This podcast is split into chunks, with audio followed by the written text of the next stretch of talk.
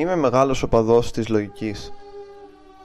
Προσπαθώ να δω τα πράγματα όπως είναι, σκεπτόμενος λογικά, χρησιμοποιώντας δηλαδή το συλλ λογισμό μου και παρατηρώντας τα φαινόμενα έτσι ώστε να προκύπτω σε συμπεράσματα τα οποία θα μου δίνουν απαντήσεις και θα με καθοδηγούν στη ζωή. Δεν θέλω να αναλύσω εδώ τα είδη των συλλογισμών ή τη λογική σύμφωνα με συγκεκριμένους στοχαστές του παρελθόντος, καθώς δεν είναι αυτός ο σκοπός μου.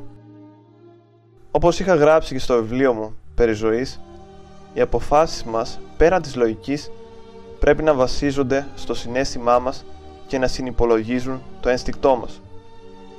Όταν εκλείπει ένα από τα τρία σε υπερθετικό βαθμό, η ζωή μας δεν είναι ισορροπημένη.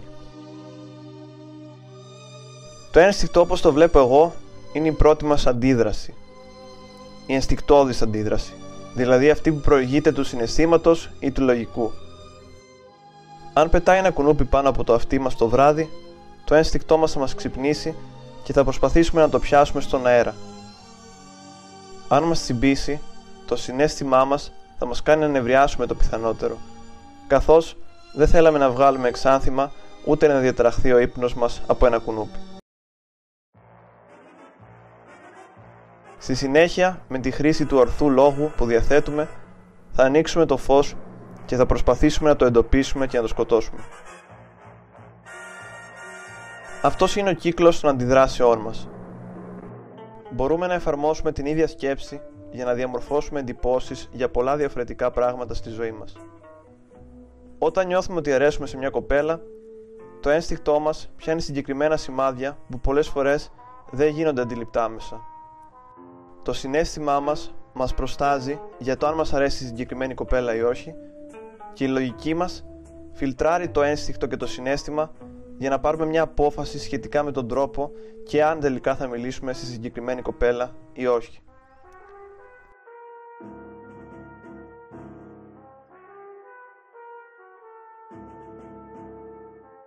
Δεν μπορεί η λογική να μας υποδείξει αν θα μας αρέσει κάποιος ή όχι, είναι απλά εκεί για να φιλτράρει και να αξιολογήσει ήδη υπάρχουσες εντυπώσεις.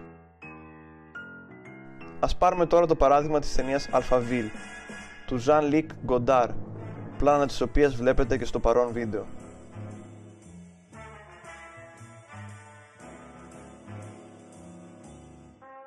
Η κοινωνία του Αλφαβίλ παρουσιάζεται ως μια κοινωνία η οποία συνυπάρχει με την κοινωνία που όλοι φανταζόμαστε ότι υπήρχε το 1965, αλλά με μια πολύ σημαντική διαφορά.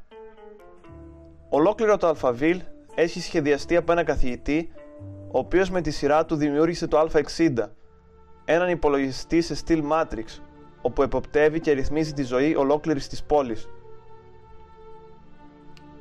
Ανακρίνει πιθανούς υπόπτους και αν τους κρίνει ένοχους, τους εκτελεί σε κοινή θέα για παραδειγματισμό. Επίσης, και καθώς θεωρείται η απόλυτη αυθεντία, απαγορεύει συνεχώς τη χρήση λέξεων που σήμαιναν πράγματα, με αποτέλεσμα οι άνθρωποι να μην μπορούν να εκφράσουν τα συναισθήματα που είχαν με λέξεις, δεν μπορούσαν δηλαδή να εκφράσουν το λόγο τους. Θα αναρωτιέστε γιατί εκτελούσαν τον κόσμο. Ο κόσμος εκτελούνταν ως αντιρρησία συνείδησης. Είχε το θράσος να πει την άποψή του, να εκφράσει συναισθήματα πέρα του επιτρεπτού, να πει τις απαγορευμένες λέξεις και να δείξει στους επίδοξους θεούς ότι η θνητότητά τους θα τους πρόφτανε μια μέρα στο ατέρμονο κυνήγι της δόξας.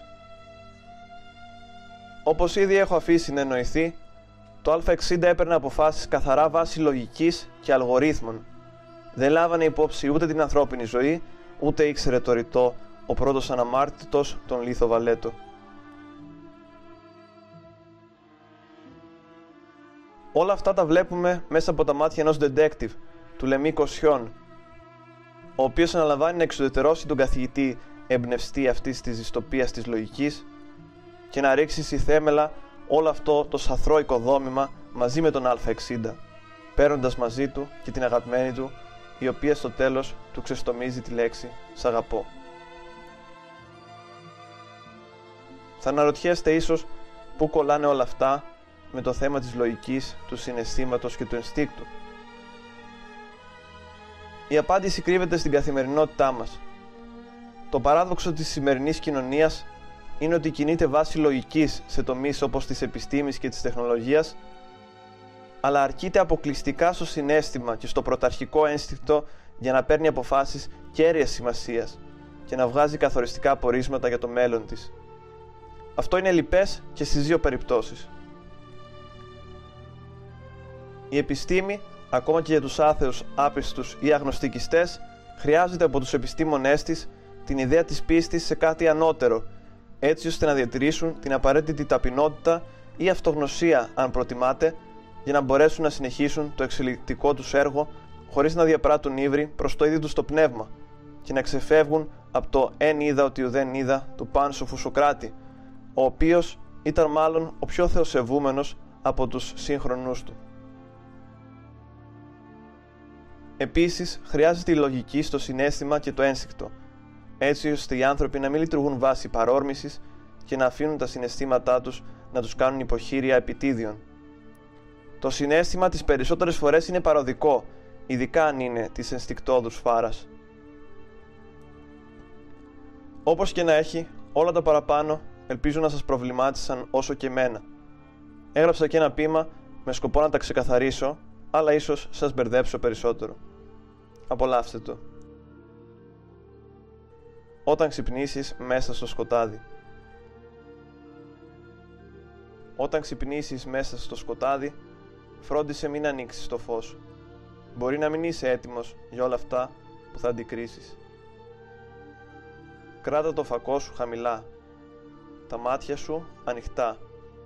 Αλλά πρόσεχε, το σκοτάδι εύκολα συνηθίζεται και η συνήθεια ξεπερνάει τη φύση που μας δόθηκε από το δημιουργό μας. Σημαντικό επίσης είναι η πιστή σου σύντροφη στην πορεία που θα διαλέξεις.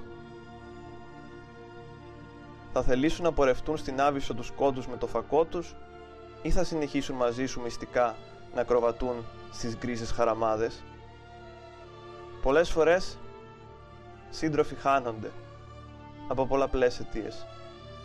Διάολε, οι ίδιοι οι ταξιδευτές χάνονται και πολλές φορές αργούν να το καταλάβουν. Σαν μυστικοί πράκτορες που πήγαν να ερευνήσουν τόπους μακρινούς και επικίνδυνους. Αλλά ο κίνδυνος ήταν τόσο μεγάλος που από τη μιζέρια της αποτυχίας τους να αποτύχουν, τους γλίτωσε λίγο αλκοόλ και η συντροφιά μιας πόρνης το βράδυ. Πέρα αυτόν όμως, νεαρέ υπνοβάτη, φρόντισε να μάθεις ότι οι λέξεις απαγορεύονται. Το σκοτάδι μισεί τις λέξεις. Πόσο μάλλον αυτές που λέγονται λίγο πριν ξημερώσει, όταν ο ήλιος κρατάει το σπαθί του πάνω στο άρμα του και φοβερίζει κάθε τελώνιο. Οι λέξεις αυτές έχουν δύναμη, γιατί με τις λέξεις ο άνθρωπος μπορεί να αποκτήσει νυχτερινή όραση ή αλλιώς την όραση που είχε μέσα του, αλλά δεν είχε ποτέ ανακαλύψει. Μια αλληγορία η ζωή. Το κακό όμως είναι ότι δεν σου το πει ποτέ μόνη της.